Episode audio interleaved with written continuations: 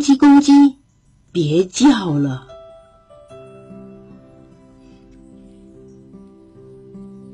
老皮有一栋小房子，里面有一个花园，一个柴房，一个工具间，和一个住了十只母鸡的鸡棚。他还有一只小猫，名叫小点子。小点子没事可做的时候，喜欢捉弄母鸡。他们常常互相追来追去。除了老皮，母鸡就是小点子最好的朋友。有一天，老皮带了一个纸箱回家。他走进鸡棚，关好门，说：“小点子，你最好待在外面。”他打开纸箱，一个巨大的咖啡色的东西飞了出来。小点子大叫：“救命啊！是猫头鹰，是公鸡。”老皮说：“从现在开始，它就是我们的一份子。”公鸡跳到鸡棚的角落，狐疑的四处张望。小点子说：“我们需要公鸡做什么？我们的母鸡还不够多吗？”老皮说：“我不忍心看着邻居高先生把它煮成汤，就把它带回来了。你看，新的母鸡多开心呀！全部的母鸡都挤过去看，同时大声嚷嚷说：‘哇，我们有公鸡了，它好帅呀！’老皮，你怎么知道我们刚好需要一只公鸡？”小点子有点吃味，他生气的瞪着母鸡们说：“你们什么意思？没有人需要公鸡。”我这辈子就从来没有一秒钟需要过一只公鸡。哦哦哦哦！这个时候，公鸡叫了起来，它的叫声真是好听极了。不过，小点子却觉得这种尖锐又吵人的声音听起来真不舒服。老皮说：“这么洪亮的声音，我们就叫他阿亮好了。”小点子有点闹别扭，说：“我不认为他需要名字。”母鸡挤到公鸡身边来。一边拍手，一边仰慕的看着他。公鸡受到了鼓舞，站挺了身子，又洪亮的叫了一声。老皮说：“看他抬头挺胸的样子，多帅！什么帅？凭他？”小点子不服气，他走起路来滑稽可笑。阿亮把头抬得高高的，一群母鸡跟在后面。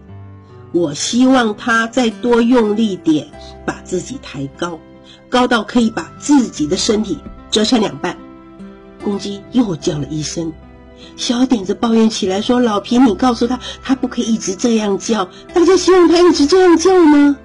老皮说：“你马上就会习惯了，每天固定都会听到公鸡哦哦哦，还不错呢。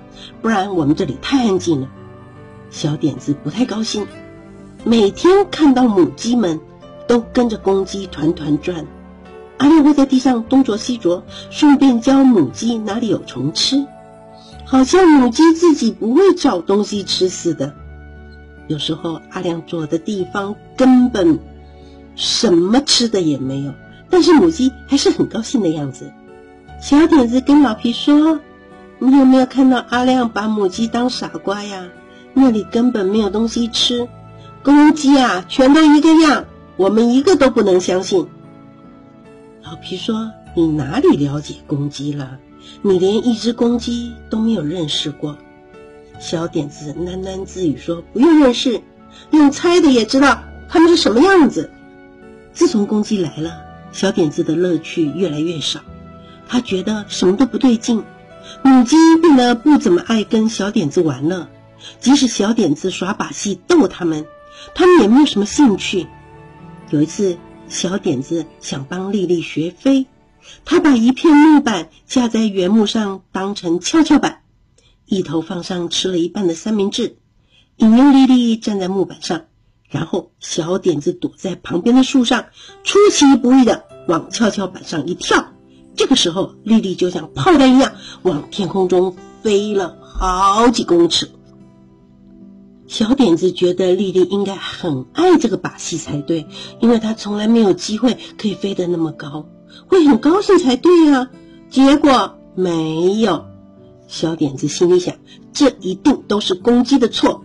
要是他没有马上过来赶我走，又骂了我一顿，丽丽应该笑倒在地上了。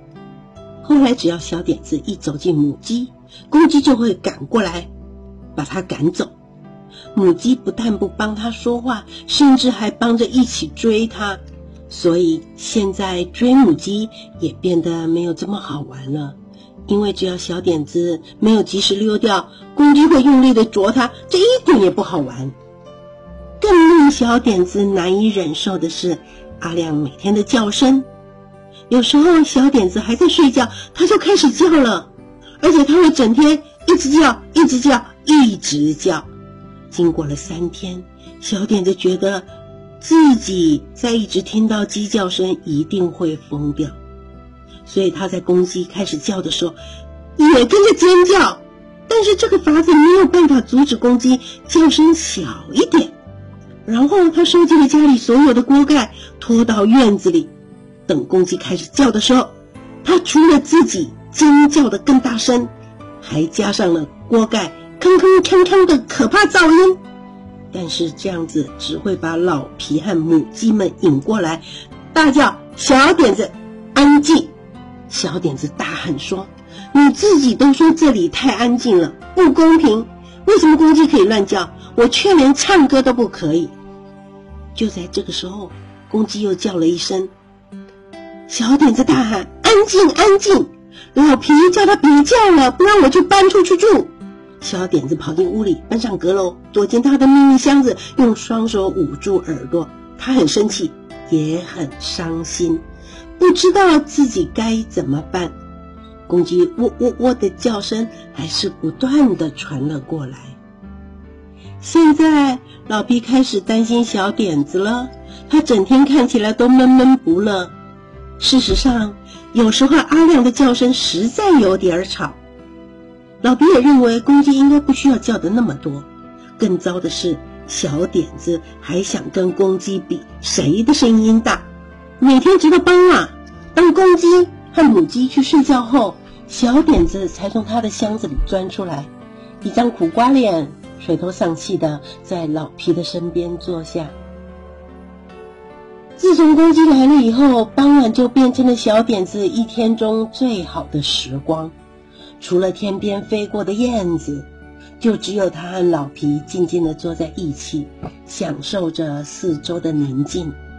小点子咕哝地说：“今天阿亮还会再叫吗？”老皮说：“不会了，现在很安静，真的很安静，只有远方的一声牛叫。”过了一会儿，老皮问：“你们两个似乎处得不好？”“不太好。”小点子淡淡的问：“他会永远住在这里吗？”“啊，我们再多试一下吧。”我会跟他说，不要整天叫个不停。小点子说，一天叫一次就够了。老皮说，他应该会不习惯的。或许我们可以要他少叫一点，明天再看看吧。为了不让其他人听到，第二天老皮把阿亮带到柴房，他严肃的看着阿亮。阿亮才叫第一声，就把全部的木材都给震到地上去了。老皮说：“你是一只好公鸡。”你的叫声也很嘹亮，唯一的问题是，我必须要老实说，你叫的太多了，我们都受不了。一只真正的大公鸡只会偶尔叫一下，例如每隔一阵子或每隔十分钟叫一次。我希望你也能做到，否则我可能需要把你送回去给高先生。公鸡知道那是什么下场，他不得不妥协。他问老皮。我可不可以每个小时叫五分钟？但是爱叫多大声就叫多大声。哎，老皮同意了。这个故事还没完呢，下期继续。